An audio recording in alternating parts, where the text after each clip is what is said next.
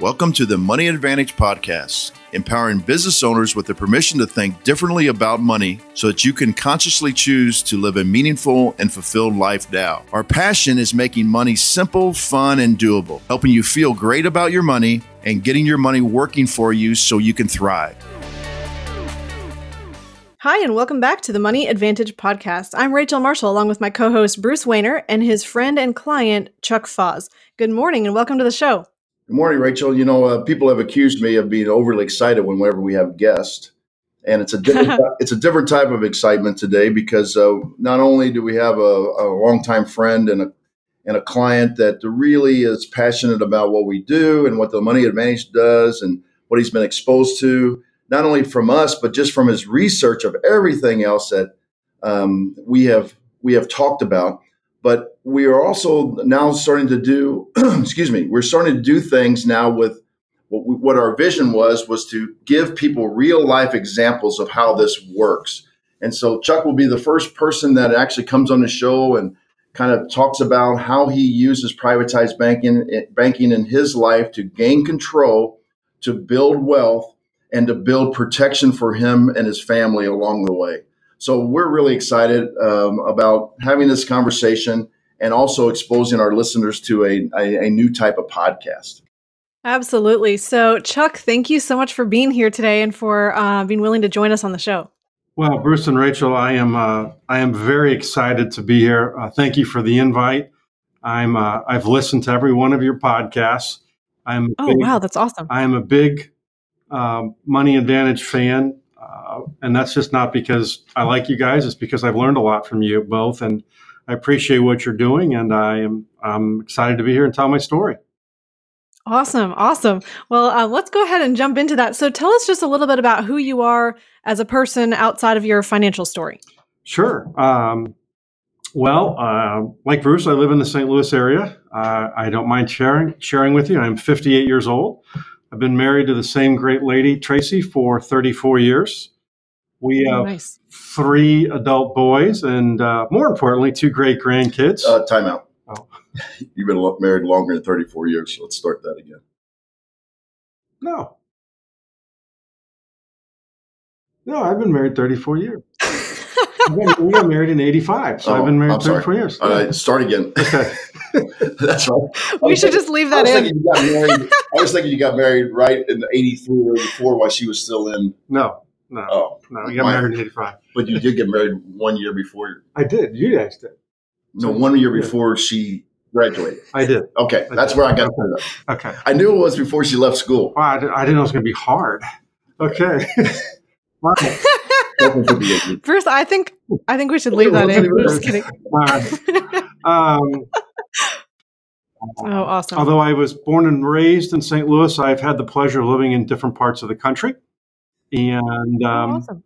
but about 16 years ago, was able to move back here for for for the last time per se. That was the last of my business moves, and um, uh, from a career standpoint, I've been in the packaging business for um, about 33 years.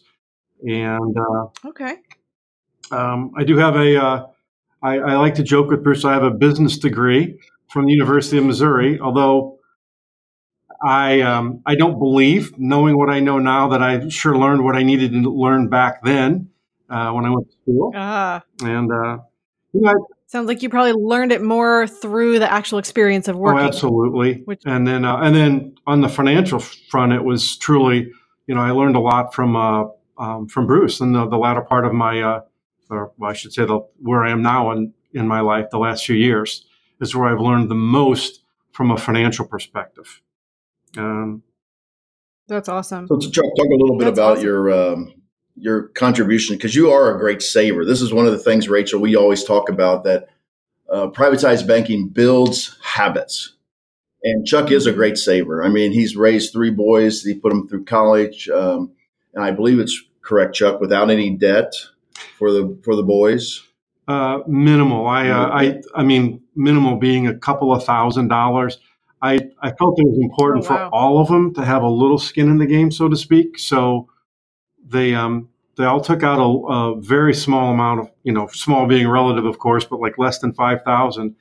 But once they graduated, Um, Tracy and myself uh, helped them pay that back, but I, I, wanted them to have a little skin in the game. Um, yeah, I, I, have been a saver uh, most of my life, primarily in the in the 401k, and uh, you know I used to pride myself that, and uh, I've never ever dipped into the 401k from when I first started contributing, which was probably in the 80s. Oh, wow. So um, uh, it was just a mindset, but it was also I knew in my own mind that that was really the only place I was saving for retirement. So I was uh, cognizant not to touch it. So talk about um, as being a father um, and your and your boys, who I obviously know, and you said that, and you have some grandkids now, and and I know Tracy wants to have a lot more grandkids yes. along yeah. the way. yeah. Uh, but but talk about how you know I know you've passed away uh, some of your thinking to towards them um, they don't always accept it like most kids do. But talk about the the transformation and what you're trying to pass on to them, not only maybe monetarily, but also wisdom wise, and and how they're accepting it or not accepting it. Just talk a little bit about that. Yeah. Um, the uh, the one thing that that um, I try to focus on, especially with my son, my oldest son, his name's Brian. Um, and he and his wife Erin and my two grandkids Amelia and Isaac. But to Brian, especially who already has children, I try to go back and teach him things that I've learned that I, that in many cases I wish I would have taught him. Um, one of the things is from a parental perspective, and Rachel, you might appreciate this is is to mm-hmm. always be looking for teachable moments. And as a you know as as a dad, oh yeah, I wish I would have done that more often uh, is to look for those teachable moments and just let them know, let the child know at the time or the teenager, however old they may be, or in the case of Brian, who's who's uh, 31 years old now, hey, this is a teachable moment. So, you know, listen here. Um, but even going back to kids, to, to look for those and let them know that you're imparting some wisdom on them here. So obviously it's up to them whether they accept or not, but I, I do that a lot with Brian. Um, and so he can drive home that point with his his kids. Now again, they're only four and two, but you know as they get a little older, look for those moments and let them know you're teaching them. Um, you know, it's at this at this point in my life, Bruce and Rachel, I'm a um, I'm really interested in passing along to, to all my kids um, anything I can do that will help them and my grandkids, uh, especially in, in the context of what we're talking about today, financially. I mean, that's just one of the things I want to talk with them about. Of course, there are other parts of life too, but financially, I want to ensure that they have the best opportunity to have the best financial lives they have they can have. You know, that's this is Rachel. This is what I want the listeners to really think about. Is you know, you and I, I hope don't come across that we know everything. Um, but I think the one thing that I think this has hit home with not only Chuck but a lot of other of my clients over the years is that the number one thing is a, is you have to be able to adjust your financial life, and the only way you can adjust your financial life is if you have control of your finances.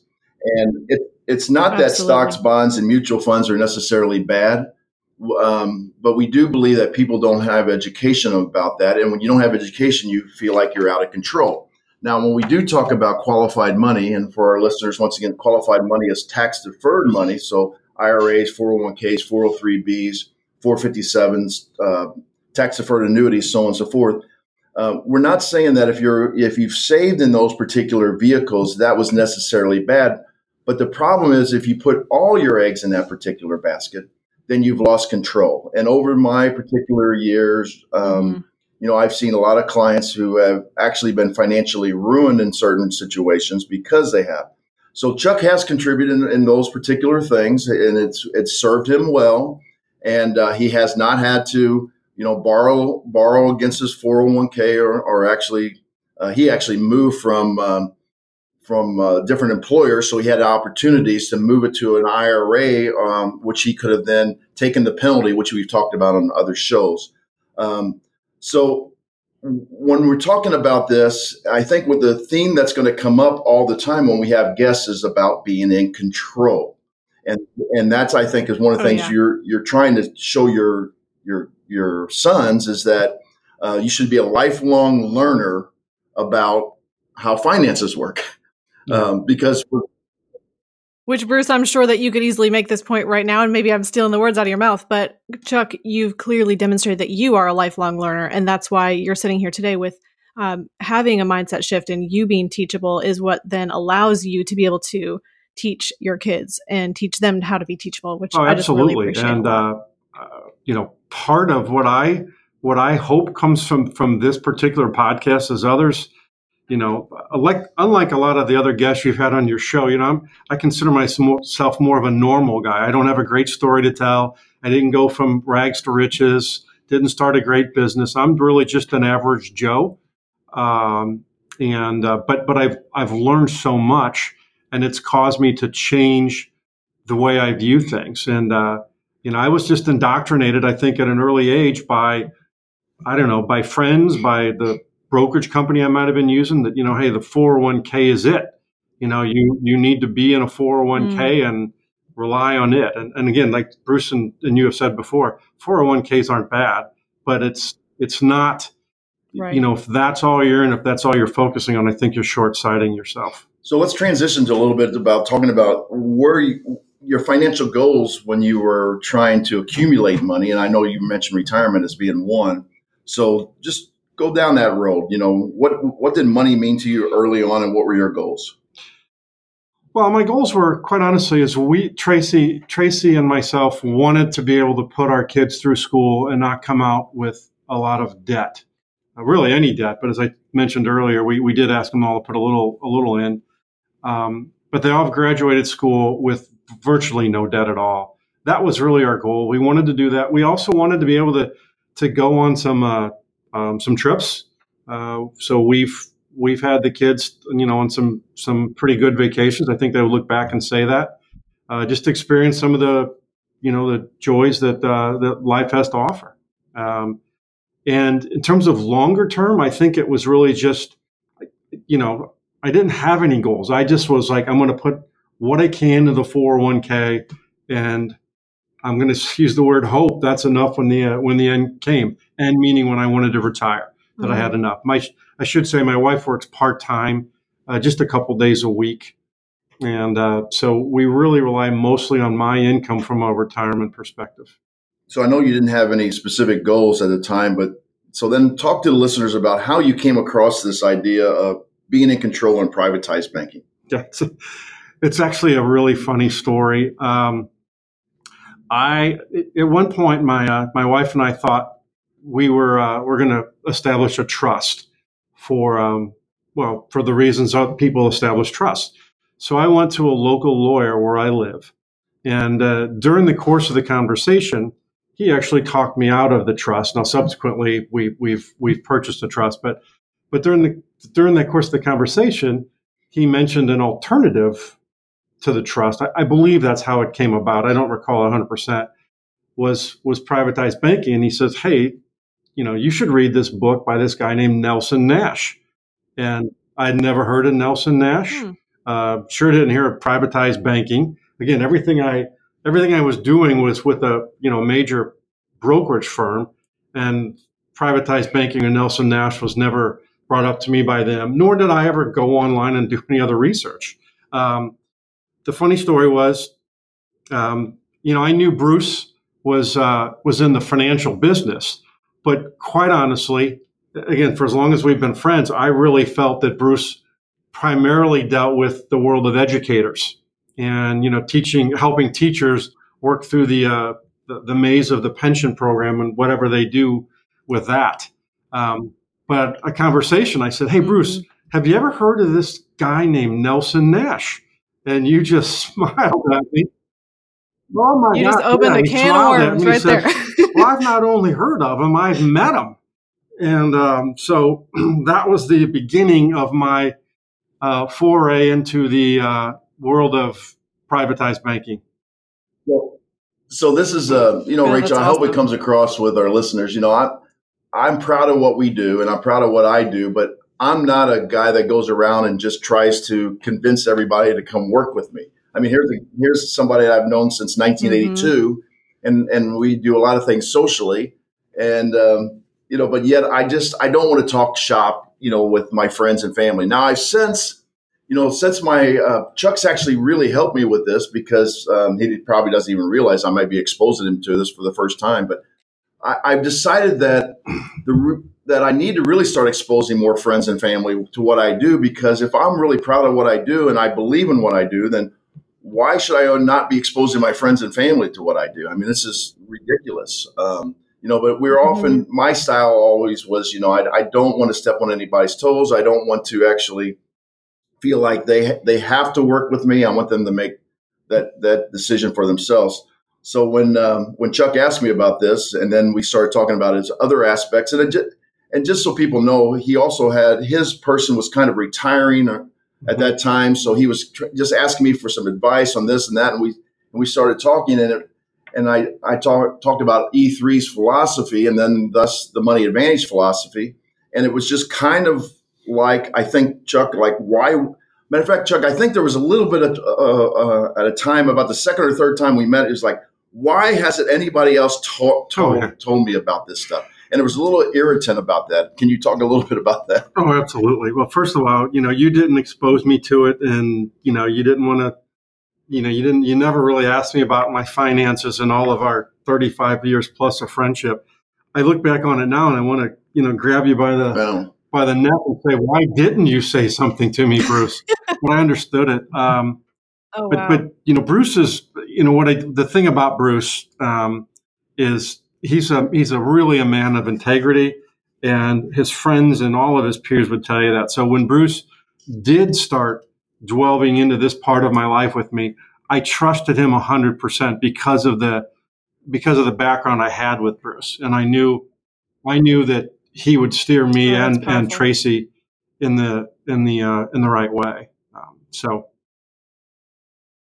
yeah. Wow, that's just really powerful in general. I mean, thinking about how do we communicate best about this. I mean, some people are looking for ways to control their finances more. Some people are open minded. Some people have heard about privatized banking. Um, but what just a powerful message to be able to get this out and and help other people really teach them what the options are so that they can be in control. So thank you, um, Chuck, for for being willing so, to help so, Rachel, now that we're in a hug today. fest uh, with Chuck, well, one of the things I've always been admire I admire him is he's very humble and he you know he doesn't think he has you know uh, any special skills, but he is he is one of the greatest communicators, which makes him a great salesperson. And he's been at the top of his uh, his profession for many many years.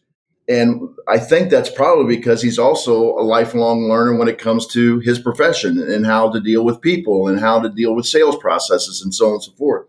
And so when he dove into this, he it wasn't just that he read Nelson's book and he read you know um, our book and so on and so forth. I know he has consumed information over and over and over again. So Chuck, why don't you talk a little bit about some of the consumption of information that you've yeah, I mean, as as uh, as much as I trust Bruce, and you know, and I do, I do, I just trust Bruce. I needed to learn a lot more. So, um, what what you were good at, Bruce, was you gave me a number of different places to go and learn about about Nelson, about privatized banking. I bet I read no less than five or six, maybe close for seven or eight different magazines, books, uh, anything I could get my hands on, off you know things on the internet, anything I could get my hands on. So we even went to uh, Chicago to take a trip up to uh, to learn more about it. I went with Bruce, but I I actually even um, I, at this point, I was thinking I really need to get my boys more involved in this or, or to better educate them. So uh, at my expense, I flew my son from, excuse me, from Florida up to Chicago, and we attended that seminar that was put on by by Bob and Carlos. And uh, uh, so I, I, again, I just felt it was important. I learned as much as I could about it. Yeah, one of the things I think that uh, that particular trip did was to solidify one of the things with privatized banking is is Nelson was always about getting the banks completely out of your um, completely out of your life. Now Nelson died at um, I believe 87 or 88 and you know I knew him since 2000 and 2009 and he would pull me off to the side, and he would, you know, he would call the bank uh, snakes, and you know, I maybe wasn't as rough about it, but and also what, what Nelson would say is now, Bruce, it, it took me a long time to actually get the banks completely out of my life. So, you know, it was, I think he was 60s in his 60s when he actually got the, what he calls snakes out of his life. But Carlos and, and Bob then exposed people to, to how they have a book that says how privatized banking really works. And that's not what we're talking about, privatized banking, but actually how the banking system works. And so during these, these live educational seminars, they're really trying to show that the United States is going down a path that is not necessarily the, the best situation. And so if we can actually control more of our money instead of storing in a, in banks, we may not be going through uh, what possibly could go through like they did in Greece and Crete, where they actually froze assets in a bank. Now, people think that, oh, we're, maybe we're fear mongering here. And I'm not saying this is going to happen, although in, in Greece and Crete, the, what happened there is actually what caused the Dodd Frank, and, and Carlos Lara is actually an expert on this, the Dodd Frank bill to that actually says the next time we have a financial crisis in the United States, there will be actually be a bail in, not a bail out. And that simply means a bail in is that we will become, um, if you have money in the bank, you would actually become IOUs to the bank.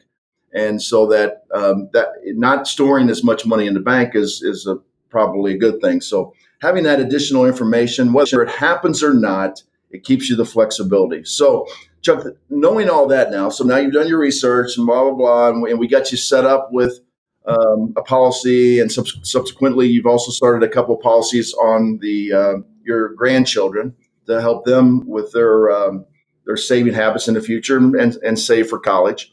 Uh, why did you start the privatized banking, and how are you actually using it right now?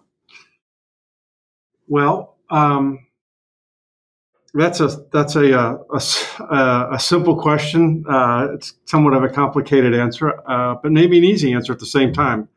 Um, I started using it because I I started to fully grasp the benefits of privatized banking, um, and and at a high level, those were I could control money. Um, I, I had control over my, over my money, unlike the 401k. And I guess what it boils down to for me, that's what I was comparing it to, was I was either going to put money in a 401k or I was going to put it in um, in, in, a, in, a, privatized banking. Um, I was either going to do the equity side of things or the privatized banking. Equities being which 401ks are all in really nothing but equities. So um, once I did the research and came up with all of the the the the attributes of the specially designed life insurance contract, it was really almost a no brainer that I was going to start directing a lot more funds into that area. Um, and so I, I did it for I like the control uh, that I have with the money. I like the fact that when I withdrew, when I with when I would borrow against the money I already had, which was my own, I still was getting paid interest and dividends on that money. Uh, now again, I had to I had to pay interest back on that loan. But the way I looked at it, Bruce and Rachel, was I'm really giving myself an interest free loan, and with that money, I could do whatever I wanted to do with it. Um, I like that part of it, and and let's face it, at the age of 58, too, I was also thinking the the death benefit is there. Uh, which would be, you know, obviously extremely helpful to my wife and then ultimately to my kids. Well, I love that, um, Bruce. I'll just cut in for a second here because I really love Chuck, that you didn't just rely on Bruce or one person or even a whole company to direct and lead you. You said, Hey, how can I really take ownership of my own financial life? How can I be in control? And that control doesn't happen by handing your money over to someone else or just doing everything that they say, even if it is doing privatized banking. And I love that you not only led the way and modeled that uh, personal education, but taking a lot of responsibility for your life and where you were going and making sure that you felt comfortable with your decisions. So- and, and I will say this, Rachel, and I've probably said it before, and that's again one of the reasons I, I'm excited to do the podcast is it's my perception that that the vast majority of individuals in my situation and, and really the vast majority of Americans have just been, I'm going to use that word, indoctrinated in the 401k is that's the way you've got to go. Oh, sure. You know, I'll put it this way: our equities are the way you got to go. It's either stocks, bonds, or putting into a you know cash CD or something like that. And you know what I hope comes across in this is there is more out there, folks. You just have to you just have to go out and do a little research on your own.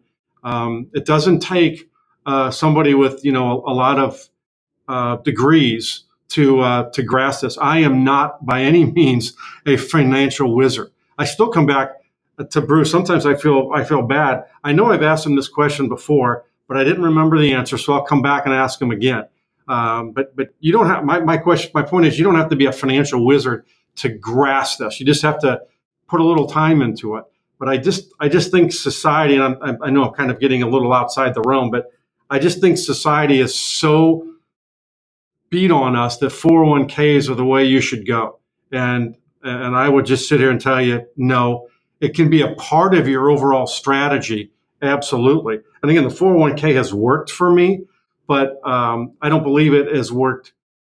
It would have been better had I had I diversified a little bit with more of this privatized banking. Well, I think what the, the things that we have talked about in the past is that um, you know you get uninterrupted compounded growth um, when you borrow against your money. Um, people, when you have the 401k or an IRA, you have that 10% um, penalty that a lot of people, you know, we did the, we did the podcast, Rachel, where uh, $5.7 billion was actually um, taken out early in 2000, I believe it was 2011, right after the financial crisis. Chuck also liked the fact, and we, we tout this all the time, is that interest and dividends through uh, mutual companies were paid even through the Great Depression and the Great Recession, mm-hmm. where you can't say that about having uh, money in the stock market. So there are a lot of things that are, um, as we keep continue to tout, um, that that Chuck found really really uh, appealing. But the but the one thing that now you're using, Chuck, is you're actually using the money from the privatized banking to get into other uh, cash flowing uh, entities. So, can you talk a little bit about that? I, I sure can. Um, and again, I have, I really have Bruce, you and Rachel to thank for this as well, because the um, uh, you've had a number of people on that have talked about uh, investing in real estate, mm-hmm. and um, I think we called them. You call them turnkey, where you right. use the, yeah. you know, those firms that go and and buy homes. Uh, they they renovate them they market them, they sell them, and then more them. importantly, they they manage the property. Mm-hmm. So uh, early on, you had one with Spartan Investments um, out of Birmingham, and I uh, I reached out to the lady after I heard after I heard her podcast, and subsequently I have purchased a home through Spartan. It's in Birmingham, Alabama. Never seen it, um, and uh, but it's it's worked out well, and awesome. Uh, and I am I am yet another podcast from a company out of Memphis called Mid South. I believe that's what their mm-hmm. name was, Mid South. Yeah, and um, they are again. I, I, will tell you, they are they like like Spartan, but Mid South I must be so good. I I want to buy a home from them, but I'm now nine months into their waiting list. Oh wow! So um, they they are uh, you know they they don't have enough homes to put with investors, but I used the, the money down I took out of my privatized banking to use it as my down payment for the home. I think that's where you're going with right. Mm-hmm. I would use it.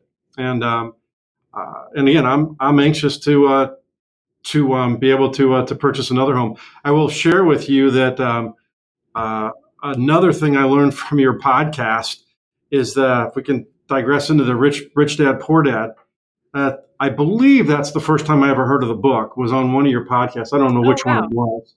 Um, but I read the book, and, and again, I wanted to go back to Bruce and put my hand around his neck and say, "Why didn't you have me read this book earlier, Bruce?" Um, but, but um, that was a very, very impactful book on me. And the first thing I did after I read it was I went out and I bought three copies, and again, I sent it to all my kids. Nice. And I said, as opposed to you getting me a birthday gift this year or Father's Day, whenever it might have been, my gift is I want you to read this book. Oh, and so it. they've all read it. Um, my youngest is about ready to go in with me on a, on a home as well. So, um, but that's again, I, I, I, really owe it to you guys that and to to, uh, to thank you for the introduction into real estate.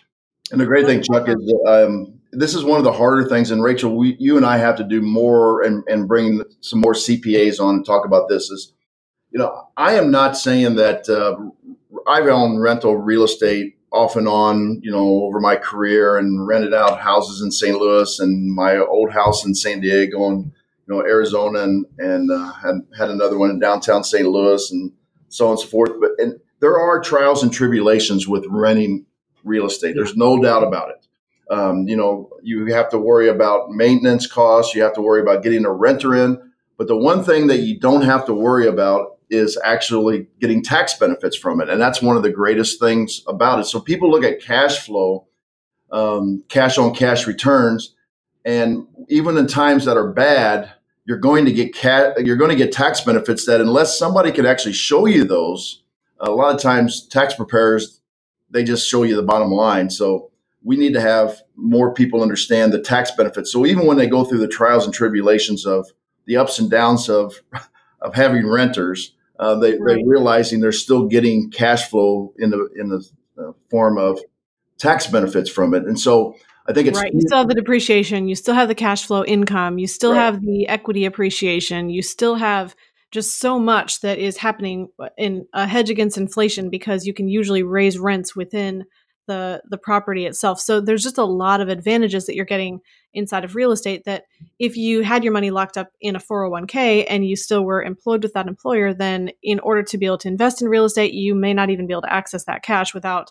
paying the penalties, paying the fees, and then possibly not even being able to get access to enough to be able to put it to work for you in that way in the first place, right? Mm-hmm. Yeah. yeah. and I think uh, I think I don't know. This is going to probably air. This podcast is probably going to air in the fall sometime. Um, but Chuck and I are actually going to a um, the lawyer to actually look at the proper way to uh, set up his operating agreement with his son. And this is just another example of, of Chuck passing on his wisdom and and uh, financial uh, literacy to his son. And this is also what we talked about on a on podcasts before because we talk about rags to rags in three generations. So mm-hmm. you know, mm-hmm. Chuck Chuck and his wife have done Tracy have done a great job of saving over the time over, over their lifetime. They would like to pass along as many assets as they can to the next generation. But if they don't give financial literacy to the next generation, then by the time that uh, those assets get to the grandkids, it's been shown over and over again that the, the illiteracy is gone and, and everything that Tr- Chuck and Tracy worked uh, for is actually gets uh, goes kaput. It goes uh, away. Right. So one of right. our, our focus is going to be to continue to, to, and we do this with all our clients, is to continue to try to go from one generation to the next for financial literacy, so we can continue to build um, some assets along the way. And privatized banking is a way to actually hedge against making mistakes. I mean, I don't think people realize that the Rockefellers, who are are our great uh, friend Garrett Gunderson, you know, they were able to keep their wealth passed from generation to generation because they always set up life insurance, properly designed life insurance on family members. So even if they messed up the passing of assets, when that person would die, the assets would get filled, the buckets would get filled back up. Where the Vanderbilts, mm-hmm. who are who are rich at the very beginning of the turn of the century, just as the Rockefellers were, the last one has just basically died that had any assets, and and they did not do this. So I think uh, one of the things that we're trying to get across in the podcast it's it's not only about passing assets to the next generation, but financial literacy, literacy to the next generation. Which, Chuck, I hear that you're doing a fantastic job of doing that. And I think it starts with that heart and desire to be able to pass on that legacy of wisdom, not just. Yeah, I, I, think that's true with, with, with any dad, of course. And, and uh, you know, I, again, I, I want to be clear. I, I, growing up, I made a number of mistakes with the kids too. But, you know, at this point in my life, passing along wisdom is, is the best gift I can give them you know they may say of course it's money but you know i think it's it's wisdom is the what i can give them And if I could just touch on the real estate just for a second, too. Um, real estate, I, I, view it as just an additional diversification for me um, in terms of my overall strategy. And and sometimes it might throw people off, but I, I will share with you like the home I bought in Birmingham was was really was right at a hundred thousand dollars. So it's not, you know, and I had to put 20% down since it's an investment property. So again, I know it's relative for people, but it's it's not a large amount of cash outlay that one has to do to get started. Um, and if you look into the returns from some of those turnkeys, again, there are risks. Don't get me wrong, but you know, I, I, just want to stress that you don't need a lot, a lot of money. And I mean, you don't have to be sitting on millions of dollars to get into real estate, and uh, and just do your research on it, and use it as again one more time as a as a way of another way of diversifying your overall financial goals. You know, Rachel, that's a. I'm so glad you said that, Chuck, because we talk about assets are not correlated to the stock market, and so what you hear in the in the um, in the securities world is about diversification. They're talking about diversifying among different uh, classes of mutual funds or mm-hmm. stocks or bonds. And what's interesting is a lot of times that the uh, mutual funds have the same stocks in them, even though they're different mutual funds. And um, it really an eye opener when we show our clients. They say, "Well, I'm, i have a bunch of different mutual funds, so I'm diversified." Then, then we show that the holdings are about ninety percent the same in in a in a Vanguard mutual fund or an American Funds mutual fund or a T Rowe Price mutual fund, and so it's really eye opening. So when you do other things like um, especially design life insurance as an asset class, and you do real estate as an asset class, now you're truly diversifying in a business. If you start a business, mm-hmm. you're, truly, you're, you're truly diversifying your your own personal assets so that you can weather any kind of um, economic storm that may come tomorrow or may come 10, 15, 20, 25, 30 years from now. Absolutely. Because if you're diversified within the stock market and holistically the whole stock market crashes, you're still at risk. So, really diversifying across multiple asset classes is exactly a way to make sure you're hedging against that. So, as we continue on this um, this great podcast, a new type of podcast for for us. Um, what would you say, Chuck, is uh, what kept you from doing privatized banking, other than you know your um, me not exposing it to you? Um, and I know it's a difficult question again, but um, I guess I I guess what kept you from looking at other things besides a 401k might be an, an yeah. easier way to go about this. Yeah, um, what kept me from looking at something other than a 401k was just my assumption that that was the one and only way to invest for for retirement. And I honestly, I had no one had ever approached me about, you know, the point you just made, Rachel and Bruce, about diversification. You know, diversification was maybe some in stocks and some in bonds and some in cash. But to the point you just made, Rachel, if the market crashes, it's all going to go down. Um, so mm-hmm. it, it's really that simple. I just was, I just assumed that, well, being in the 401k and having some in, you know, uh, fund X and some in fund Y was my way of, maybe a little in bonds was a, my way of diverse, diversification. And why I never used privatized banking, it's quite simple. I, I never heard of it. No one had ever mentioned it to me. And um, I'd like to think, had I learned about it earlier, uh, I sure would have used it. In fact, that's one of the things we talked about, Bruce, and I know you said that other clients did it too. Once I learned about it, I, I really started feeling I almost I almost want to say guilty or, or shameful that I didn't do something earlier. But here's again, here's my message to the to the average Joe like me. Okay, I can't go back and do anything different. All I can do is start now and I can start help educating my kids and others, and you know through this podcast. Yeah, I I, I say this to my clients all the time. They say, uh, "Well, am I too old to start this?" Or "I want to do this, but I'm not sure yet." And I say, "Well, let's just make sure we're not saying the same things ten years from now." Um, that you mm-hmm. say, "Oh, now am I really not too old to do this?" And uh, should I have done this ten years uh, ago? So, as we move along, well, the best time the best time yeah, is always absolutely. now to be able to move forward and whenever we come across that new information that contradicts or opens our eyes to maybe something that we didn't make a wise choice before, it's not for the purpose of beating ourselves up about it, but really to be able to move forward. And I want to add one more thing here too. Um, when I broached the uh, the firm I was using about moving away and into privatized banking, I don't believe they had ever heard of it. And this was a major brokerage firm. And I mentioned, uh, you know, a specially designed life insurance policy, or I, don't know the exact words I used, but but the only thing that this gentleman picked up on was life insurance. Oh, it's just it's just life insurance.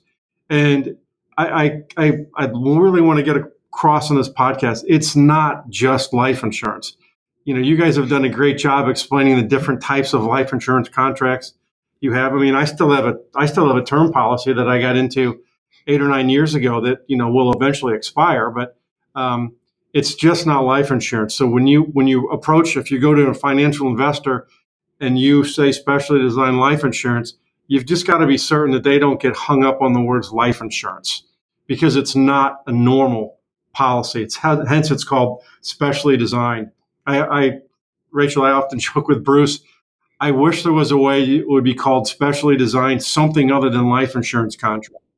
You know, because life insurance just I think people come into it with a with a, a kind of you know they they have an assumption of what life insurance is, good or bad, and and I think it it would lead them to potentially move away from this because they don't fully grasp this is not your normal life insurance policy. Well, I think maybe it was interesting that you were introduced to the idea of privatized banking or infinite banking. Do you think that was helpful to you rather than just somebody saying, "Hey, why don't you try oh, life insurance?" Yeah, it, it, because the lawyer himself made it. That that lawyer I talked about that first introduced me, you know, he gave me a five minute, you know, uh, lead into what it was about, and he he was very clear that it was different, and I had to learn about Nelson Nash and privatized banking. Oh, you know, awesome. I think what the lawyer, I it, this just, this hurt hit me. excuse me. This hit me earlier.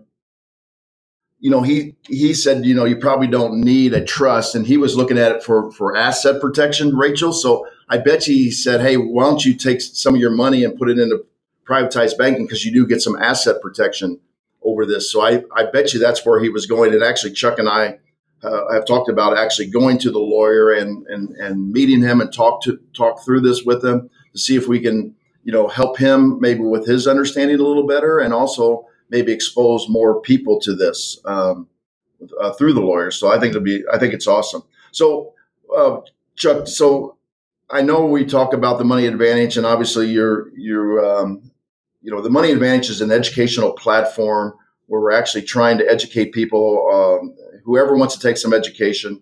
And um, but why have you focused so much on consuming our information, other than maybe being a friend? But uh, a friend can't consume 86 podcasts, I don't think, without actually thinking there's some value into it.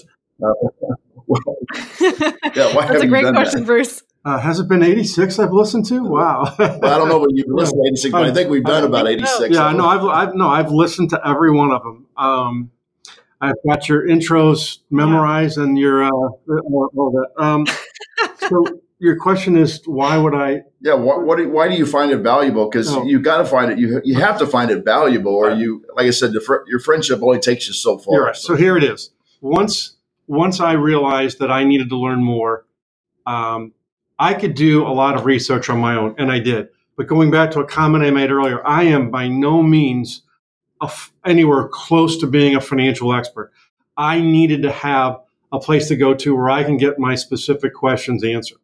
Um, it just so happened that I'm using you, um, and you're yeah you're a, a longtime friend of mine. But had you not been in this business and you didn't know Nelson Nash, I still think I would have pursued it with with others. Again, the primary reason was I felt I owed it to myself, my wife, and my kids, and for that matter, my grandkids. I owed it to them to learn more. Um, what I like about the money advantage is you have given me choices to think about. And whether I execute those through Bruce, through you and, and your, your, the firm here at E3 or on my own, that's up to me. Um, like I'm, you know, I, the real estate thing I'm doing is not through you at all. I just learned through, about it through you. But I, I again, I, I, I'm not, I'm really not on the show to promote the money advantage. Of course I am. I, I love it. I'm really here saying it again to promote people going out and doing the research. But when doing that research, you're still going to need some help. And if you go back to my, my warning would be if you go back to a traditional, you know, uh, large brokerage firm associate and ask them for advice, you're probably not going to get the real story. That may sound a little cynical, but that's just my past. Well, Rachel, I think one of the reasons, Chuck, one of the reasons for this, and, and we've touted this over and over, whenever you're looking at trying to make a decision, you always have to say, what's in it for them? Rachel and I, we challenge our listeners all the time to say, hey, why, why listen to Rachel and Bruce? You know, what's in it for them? Well, obviously we have it. We're trying to build a business. We have our own businesses on the side. We're, we're trying to do this through education. But if you want to take this education and go somewhere else, we'll help you with that. I mean, we, we've done that and we're not trying to act like we're saints or anything, but it's just, it's just our style and how, how you do it. So when you're when you're talking to somebody about money, I always say the, there's there's a couple things you got to uh, think about. Think about um, are they trying to get your money in a systematic way? And a systematic way would be, and, and I'm not even I'm talking about like a gym membership. You know, systematic way. Are they taking it out of your your accounts systematically over and over and over? So your paycheck stub, your checking account, are they doing that over and over and over? And the reason they do that because they know human nature says that people won't change those things. Then are they giving you as many options as possible? That's the second thing you, you should think about. And then finally, you should think about is when you ask for your money back, is it trouble to get it back? And are they going to trickle it back to you slowly and, and easily? Or are they going to, uh, or slowly and more difficult? Are they going to give it to you um, in as whenever you want and very, very quickly? So you have to ask those questions in any financial uh, organization that you you do.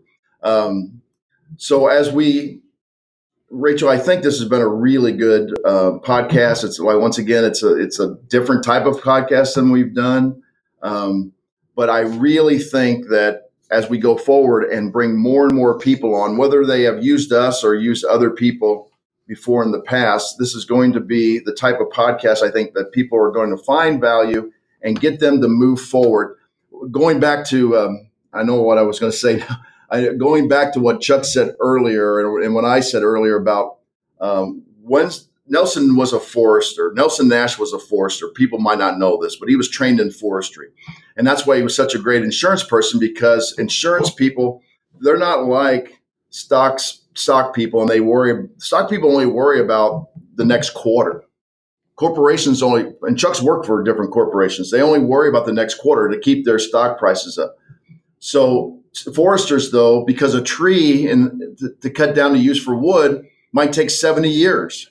So they actually are looking long term. Insurance companies have long term commitments, which are death benefits. So they're looking long term. They're not doing things on a whim. So we earlier we said, what's the best time to um, buy or put your money into a specially designed life insurance, it would have been 10 years ago. What's the second best time? Today.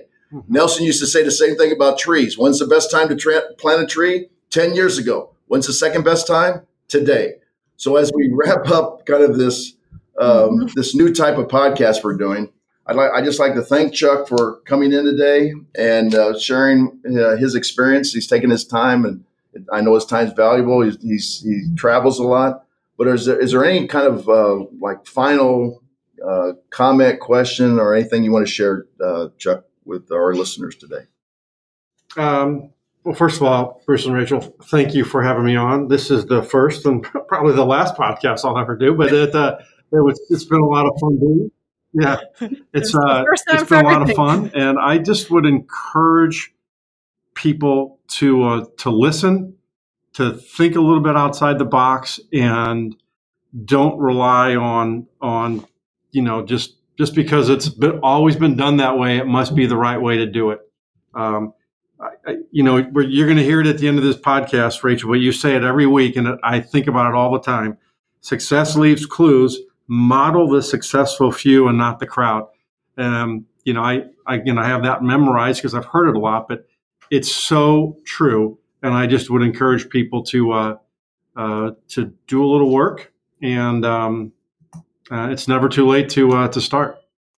Thank you guys so much. This has just been really, really exciting. And I'll just um, put a, a cap on the end of this. And Bruce, you mentioned what's in it for them. And really, when it really comes down to it, the reason I would say that we're educating anyone through this Money Advantage podcast is really because we believe in being in control of your financial future. We really believe in people taking back control so that they can live out their dreams, so that they can be the people that they want to be and not be beholden to some other system or or incapacitated or shortchanged because their money is tied up in someone else's control. And so when it comes down to it, really, privatized banking is something that we believe in with all of our hearts because we've seen it work in our own personal lives. And we just want to be able to share that message with as many people as possible. And Chuck, thank you so much for being part of sharing that with the world today. This has been extremely valuable.